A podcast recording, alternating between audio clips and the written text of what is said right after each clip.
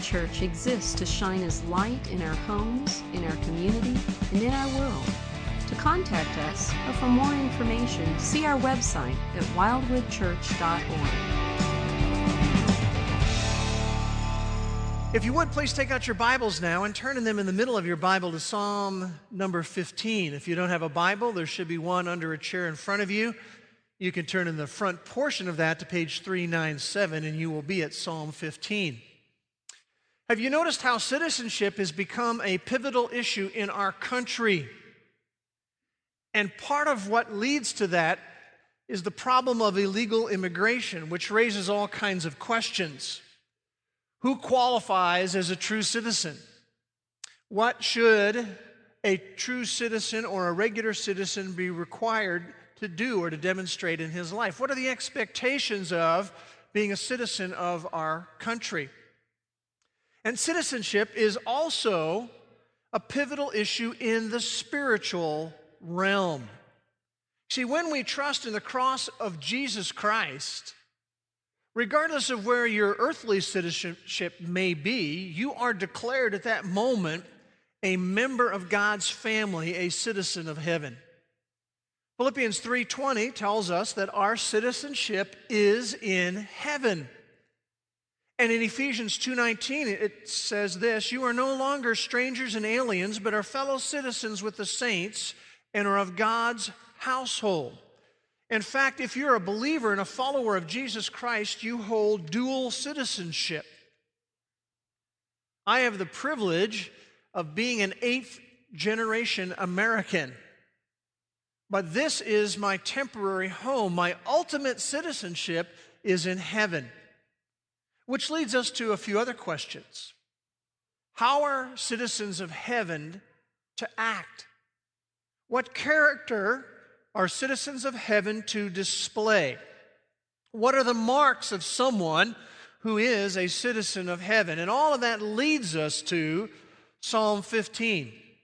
Now, I'll remind you as we introduced this last week that the Psalms are the original oldies. The Psalms are an anthology, a collection of songs sung to the accompaniment of an instrument. The music and the tunes are not preserved, but we still have the lyrics, and we call those lyrics the Psalms. And we come to Psalm 15, we come to a description of a citizen of Zion. And if you have trusted in Jesus Christ as your rescuer from sin and judgment, that's a description of you. And that's a description of me, a citizen of Zion. And we pointed out that most likely this was a song sung on the way to Passover, on the big move to Passover on an annual basis. And remember, there was virtually no facilities to handle all these people coming into the town.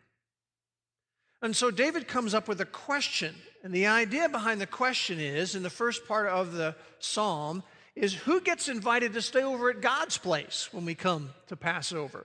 Who gets invited to your place, God? And we are looking at a series we have entitled Character Worth Building. It's all about the marks of a citizen of God's kingdom.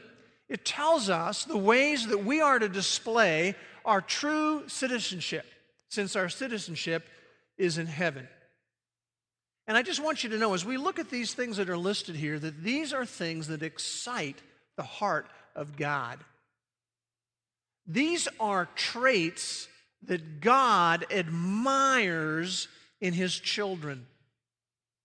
And as we build these into our life, as we grow into these by the power of God, we will become a better spouse, a better parent, a better student, a better employee, a better sibling, a better citizen of the United States of America, and a better citizen of the kingdom of heaven. Now, he's going to list 10 of these traits but I want you to remember don't ever lose sight of the promise at the very end of the psalm in verse 5. He who does these things will never be shaken. Whatever circumstances, if you're practicing these in your life, you will have a sense of stability in your life. Even when difficulty and adversity comes, you will have a solid inner core and you won't find yourself shaken to your foundation. And by the way, David would understand what that's like. We looked at that last time. David could testify. He went through his own amount of adverse circumstances and difficulty in his life. Now, there are 10 aspects in Psalm 15, and they divide into three categories. In verse 2, he talks about some aspects in our personal life that we are to embrace. And then in verse 3, he's going to talk about some aspects in our interpersonal relationships that we are to avoid.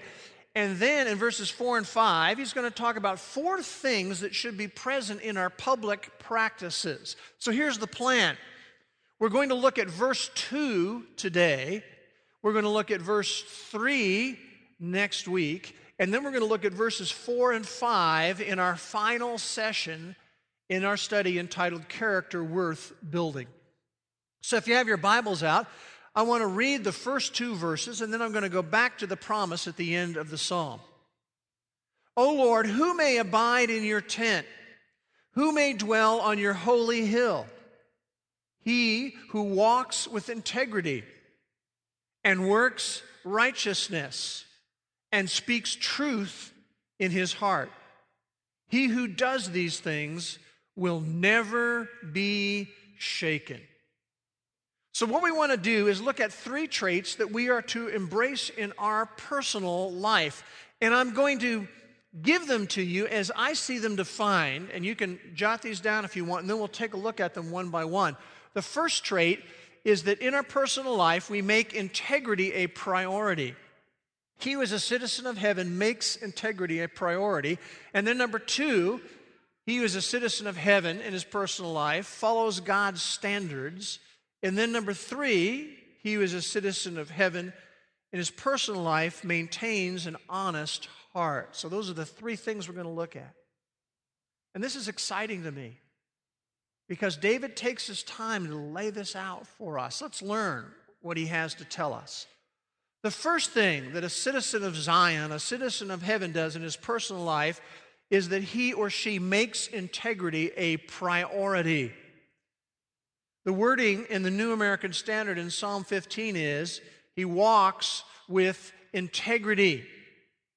In other words, there is a priority given in our life to sincerity, to consistency, to trustworthiness. I know many of us have never heard of Frank Gaebelein. But Frank Gaebelein was one of the co founders of Christianity Today magazine. But he's maybe more well known for being the founder of the Stony Brook School in Long Island, New York. He founded that school back in 1922. The Stony Brook School is a private college preparatory school. And they have a motto at Stony Brook School. And that motto is character before career. Character before career. It isn't, you know, you think about that, man, that's a motto that we need people living by today. We have a problem with that in our culture. Now, Frank Gaebelein was not a perfect guy, he had a lot of flaws. And yet, in his life, he made a priority of integrity. I want you to listen to what his daughter Gretchen wrote. She said, Long before I knew how to spell the word or even what it meant, I realized my father was a man of integrity. Later, I would learn phrases like Christian commitment and devotion to duty. But from my earliest years, I simply knew that Frank Gaebelein rang true. What a testimony that his life rang true. And that is what is to be true of someone who is a citizen of heaven that they walk with integrity, that their life rings true. I don't know where I first heard it, but many years ago I heard a definition of integrity. It said this integrity is what you are when no one is watching. And I would like to just shift that slightly to say this integrity is what you are when only God is watching. Because you see, there's never a time when no one is watching. Integrity is what we are when only God is watching us. And you know, we live in a society Oh, it's programmed deep into society, which tells us what we need to do, especially if you're going to get along and get ahead, is you need to start cutting corners. You need to take some shortcuts. Take the easy way, and you'll get there faster. And that kind of mentality begins to de- develop in our thinking, and we start thinking this way well, I could do that. No one will know. If you ever have a chance to go to Kentucky, you might want to visit a little town in Corbin, Kentucky, named Corbin, Kentucky. It's in the southeastern corner of Kentucky. And when you go to Corbin, Kentucky, you're going to find there an original restaurant from the 1930s. It's more a museum today than it is any sort of a restaurant. It's the original restaurant of a guy by the name of Colonel Harlan Sanders. And if you study Harlan Sanders' life, you will, you will find that it was a life of ups and downs. And of course, eventually he founded the Kentucky Fried Chicken chain which I don't know if you know it or not, is the most popular chicken restaurant chain in the entire world. Some 12 million people eat there every day in 109 countries. Pretty incredible. But in that original restaurant, on a wall there, is a credo that Harlan Sanders operated by from the very beginning and it's called, entitled, The Hard Way. And this is what it says It is comparatively easy to prosper by trickery, the violation of confidence, oppression of the weak, cutting corners, and all those methods we are so prone to condone as business shrewdness. It is difficult to prosper by the keeping of promises, the deliverance of value and goods and services, denouncing the so called shrewdness with sound merit and good ethics. The easy way is efficacious and speedy. The hard way is arduous and long. But as the clock ticks away, the easy way becomes harder and the hard way becomes easier. As the calendar records the years, it becomes increasingly evident that the easy way rests upon a hazardous foundation of shifting sands, whereas the hard way builds solidly a foundation of confidence that cannot be swept away. A citizen of heaven David says, makes integrity a priority. It may not be the easy way, but over time, integrity breeds benefits. Did you know that the Bible tells us that? Did you know that in the scripture, it actually delineates the benefits of those who practice integrity? Just want to show you a, a few of those. The Bible tells us that the one who has integrity as a priority, number one, enjoys the freedom of a clear conscience. Go to your Bibles to the right, to the book of Proverbs, and I want you to notice Proverbs chapter 10 and verse 9. The one who makes integrity a priority enjoys the freedom of a clear conscience chapter 10 of Proverbs, verse 9. It says, He who walks in integrity walks securely, but he who perverts his ways will be found out. What's he saying? He's saying that when you practice integrity, you have the freedom of a clear conscience. You don't have to be worrying about is someone going to find out? Is someone going to see? Is someone going to discover? You just have the freedom of living with a clear conscience. The Bible tells us that one who makes integrity a priority passes blessing on to his children. We see that also in Proverbs. You can flip over to chapter 20 and verse 7. Now, some of you are younger and you're thinking, well, I'm not even married. Uh, why am I worrying about that? Well, it'll all happen. But it's a, it's a wonderful thing to know that if you make integrity a priority, you pass blessing on to your children. Notice chapter 20, verse 7, it says, A righteous man who walks in his integrity, how blessed are his sons after him. And I think of Gretchen Gaebelein, thinking of her father. Her father was a model worthy of imitation. And it brings great blessing down the line as we make integrity a priority. How about this one? He who makes integrity a priority attracts extra blessing from God. Have you ever thought about that? Notice Psalm 84. Psalm 84. Psalm 84. And I want you to notice about the in verse 11, in the middle part of it, it says, if you're there at Psalm 84, the Lord gives grace and glory. And here we go. Notice this next phrase No good thing does he withhold. From whom? From those who walk uprightly. Those who walk uprightly. Those, literally, it says in the original, with integrity. Those with integrity God doesn't withhold anything from them. They attract extra blessing from God. And then I want you to see, fourthly, those who make integrity a priority, someone who does that pleases the heart of God.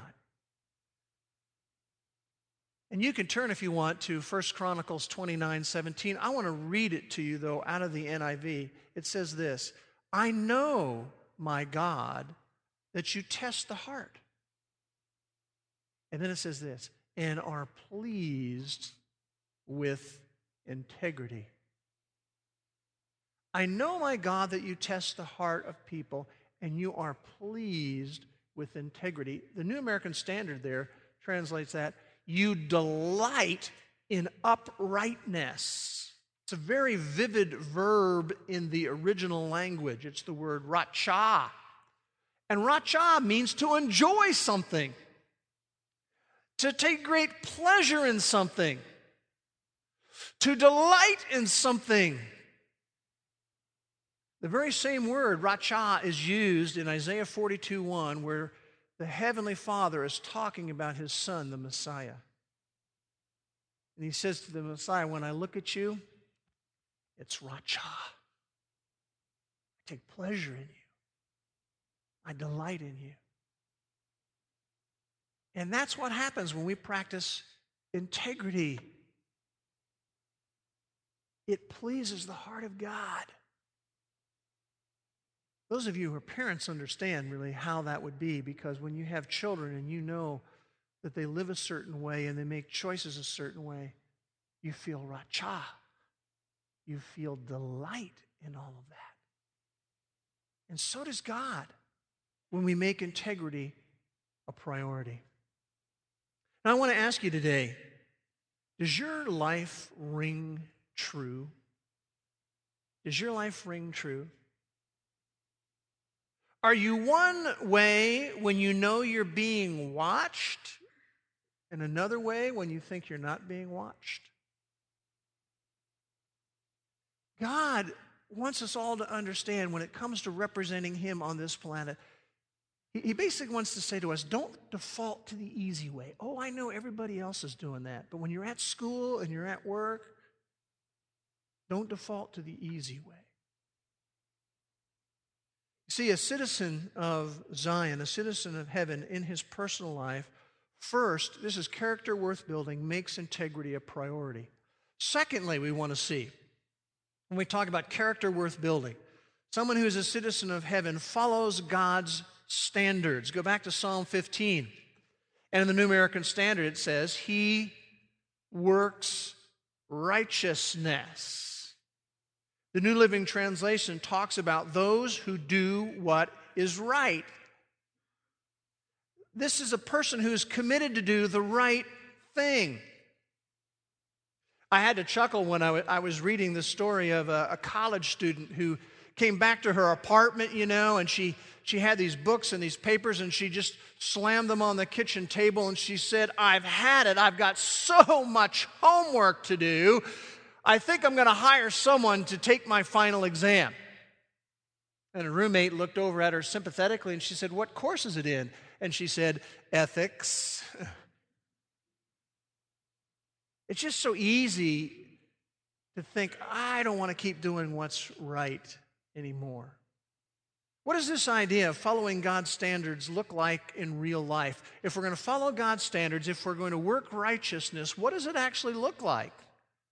Well, one who is following God's standards and one who is doing what is right will turn the channel when a raunchy program comes on, even though no one else is there.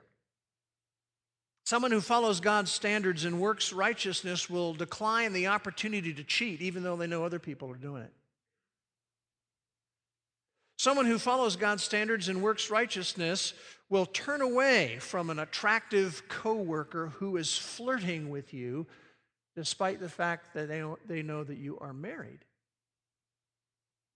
Someone who follows God's standards and works righteousness will say no to the invite to the big party when they know that drugs are going to be present there.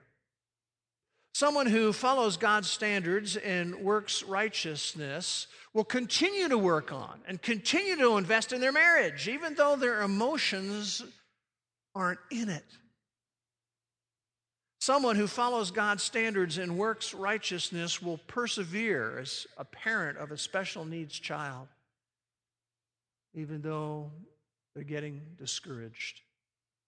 Someone who follows God's standards and works righteousness will stay pure when the boyfriend or the girlfriend is pushing you to go all the way, even if it means a potential breakup in the relationship. You see, it's very, very important that we realize that as a citizen of the kingdom, we're to follow God's standards.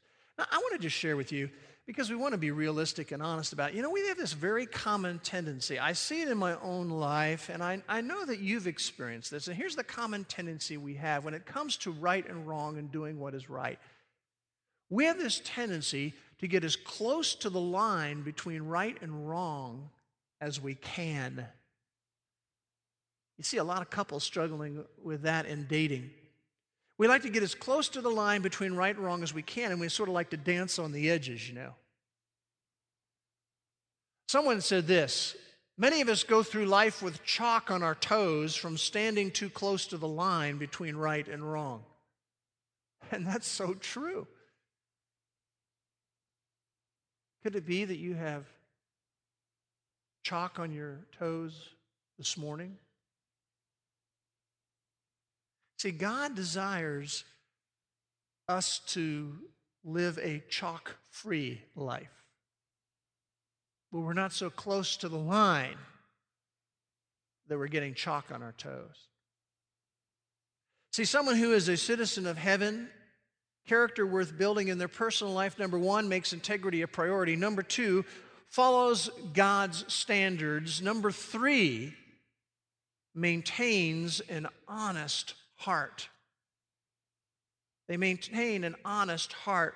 If you look at Psalm 15, it says there in the New American Standard, and speaks truth in his heart. Now, I want to remind you that in the Bible, the heart is our inner core. It is the center of our will and our intellect and our emotions. It's the deepest part of our personhood. It means at the core we're going to speak truth. We're going to be honest. You know, the heart is the source of the words that come out of our mouth. Luke 6:45 tells us that. The mouth speaks that which fills the heart. The heart is the source of our thoughts and the source of our actions. Matthew 15, 19 tells us that. Out of the heart come evil thoughts and deeds.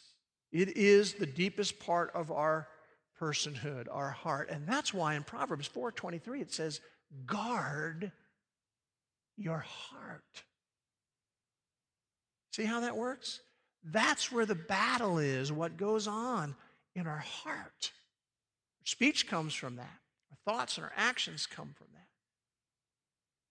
So he who is a citizen of heaven maintains an honest heart. Now, what does that really mean? Well, it means a number of things. It, it means partly that you don't overestimate yourself. I've always liked Romans 12, 3. It says you should not think more highly of yourself than you ought to think. And there's a lot of people running around who, who need to read that verse a little more carefully. And what always has helped me there when I'm trying to think, well, I don't want to think more highly of myself than I ought to think, I always just remember 1 Corinthians 4 7. It says this What do you have that you did not receive? Okay, you're going to get excited about your athletic ability. You received that as a gift. You're excited about your mental ability, your good looks, or whatever it may be. Everything you have is a gift from God. So we don't overestimate ourselves. But on the other hand, if we're going to maintain an honest heart, we don't underestimate ourselves. You know, it says there in Romans 12 that we're not to think more highly of ourselves than we ought to think, but we also need to remember this part of the argument of Romans 12 is each one of us has been gifted by God.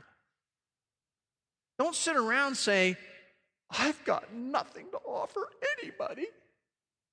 I am a fairly worthless person. Wait a second.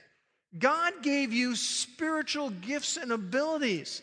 And each one of us has the Spirit of God, if we know Jesus Christ personally, who lives inside of us. And He is there to empower us. He is God, He's there to enable us. In other words, someone who maintains an honest heart believes that God desires to work in and through him. Don't sell yourself short. He who is a citizen of heaven maintains an honest heart. That means there's no hidden agendas. It means there's no deception going on. It means we don't lie to ourselves or lie to other people. We don't find ourselves having to cover for ourselves to kind of make up more stories because we've made up other stories. Have you ever thought about why do people lie? It's a great thing to ask yourself why do people lie? Well, one of the reasons why we lie is to puff ourselves up. You've heard about some of these politicians, you know, who would lie about their military background. What are they trying to do? They're trying to make themselves look better to other people. We lie to avoid responsibility, which is tied to the fact we lie in order to avoid consequences. Who did that? Not me. I don't want to be responsible. I don't want any consequences. How many people have ever been to Universal Studios? Okay, a number of you have. You know, you go there and you go to stage lots, and really what stage lots are, they look like a city, but it's really just a facade. There's really not a house there, it just sort of looks like a house. The appearances of a house but the internal reality of a house isn't really there at all. In fact, in, in the movies, the hope is that it would look like that and no one would look any closer to find out there's really no city there when they're filming this. Just out on the street with facades there. And what it's saying is that, that someone who is a citizen of Zion maintains an honest heart. There's no facades. Now, again, there's benefits from that. Uh, David understood this. There's benefits. You see, someone who doesn't have facades can experience freedom from being an image manager. See, when you're an image manager, you have to be careful about what people see and find out about. You have to wear a mask, you have to maintain the facade. I'm super spiritual. We have to exaggerate our accomplishments. See, uh, that, that just takes energy to do that. Someone who maintains an honest heart will also experience freedom from guilt. I want you to look over at Psalm 32 for a moment. We underestimate this in life. Someone who maintains an honest heart experiences freedom from guilt. And David knew what it was like to battle guilt.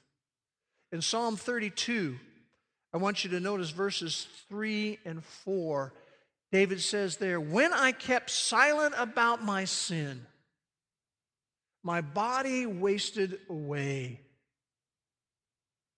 Through my groaning all day long. For night and day, God, your hand was heavy upon me, and my vitality was drained away as with the fever of the heat of summer. He knew what it was like to have guilt in his life. It ate him up. But you know, he also knew what to do with that. In verse 5, he says, I acknowledge my sin to you, God. I confessed it. My iniquity, I didn't hide anymore. I got open with God about it. I said, I will confess my transgressions to the Lord. And then notice what happens when we do that. And you forgave, you forgave the guilt of my sins. He who maintains a good heart, an honest heart where there are no facades, also experiences freedom from consequences. You see, when we don't maintain an honest heart, eventually consequences will come our way.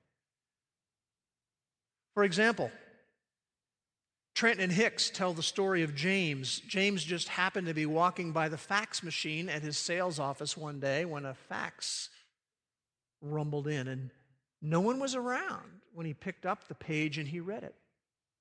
And no one saw him go quickly to the copy machine and make his own copy before he replaced the original back in the fax machine. The paper he held contained a red hot lead on a lucrative piece of real estate that had just come on the market. It was addressed, though, to another agent in the office. But armed with this inside information, James called one of his own clients, and in no time, had beat his unsuspecting office partner to the great prize. Shrewd business tactics, as some might say.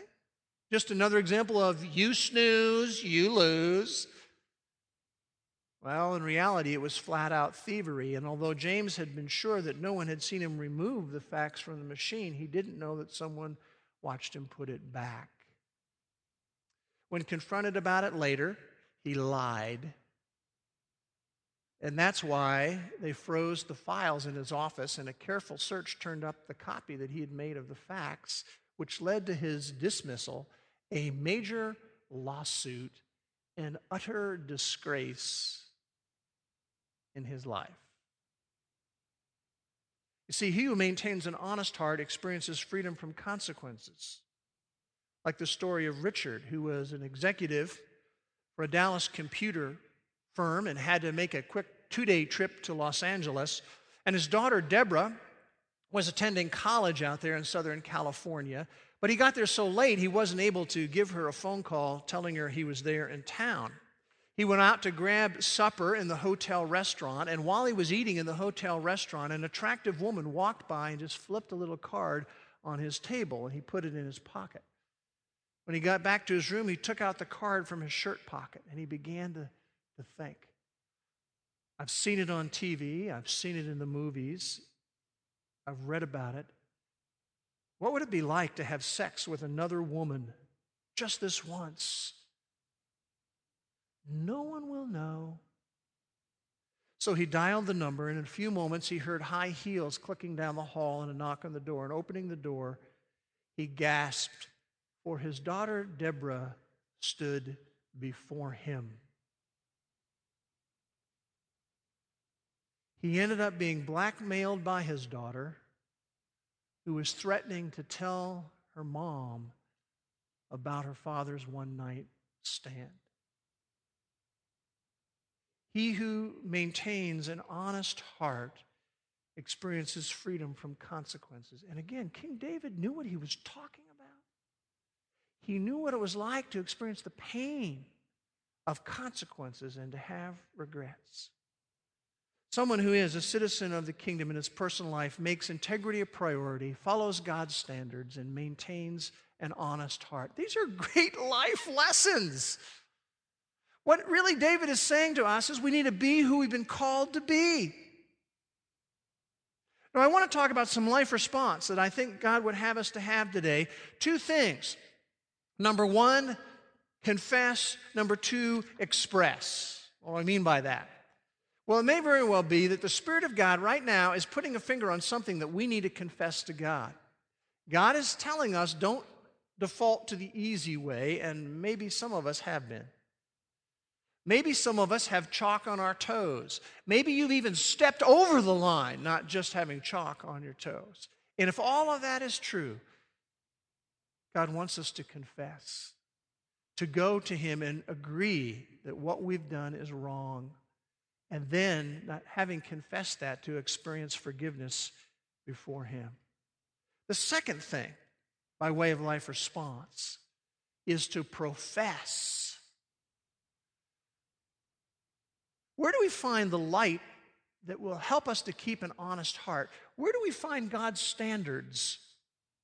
We find them, of course, in Scripture. And I want to challenge you to do something. Turn with me real quickly to Psalm 119, one of those acrostic Psalms. And I want you to just look at a couple of verses. And I don't know if you've ever done this, but have you ever taken Scripture and prayed it back to God? It's a great thing to do. And I want you to think about taking Psalm 119 this week in verses 33 to 37 and praying them back to God. And to say to God, these verses are what the longing of my soul is to be in my spiritual life. Just pray back to God what it says. Verse 33 Teach me, O Lord, the way of your statutes, and I shall observe it to the end. Give me understanding that I may observe your law and keep it with all my heart. Make me walk in the path of your commandments, for I delight in it. Incline my heart to your testimonies and not to dishonest gain. Turn away my eyes from looking at vanity and revive me in your ways. Will you this week pray that back to God? Will you profess back to God, that is my heart, God? And if you will do that, I want to tell you something. He will honor it. He will honor it. Let's pray together. Father, we thank you again for the Word of God. We thank you from everything we're learning from David. We're learning so much about character that is worth building. We know we're not fully there yet, nobody has arrived. But we would pray that we would be excited about building these things by the power of God into our life. And that we would know what it is like to know that he who does these things will never be shaken. May we honor you with our choices and with our life. And we pray these things in Jesus' name. Amen.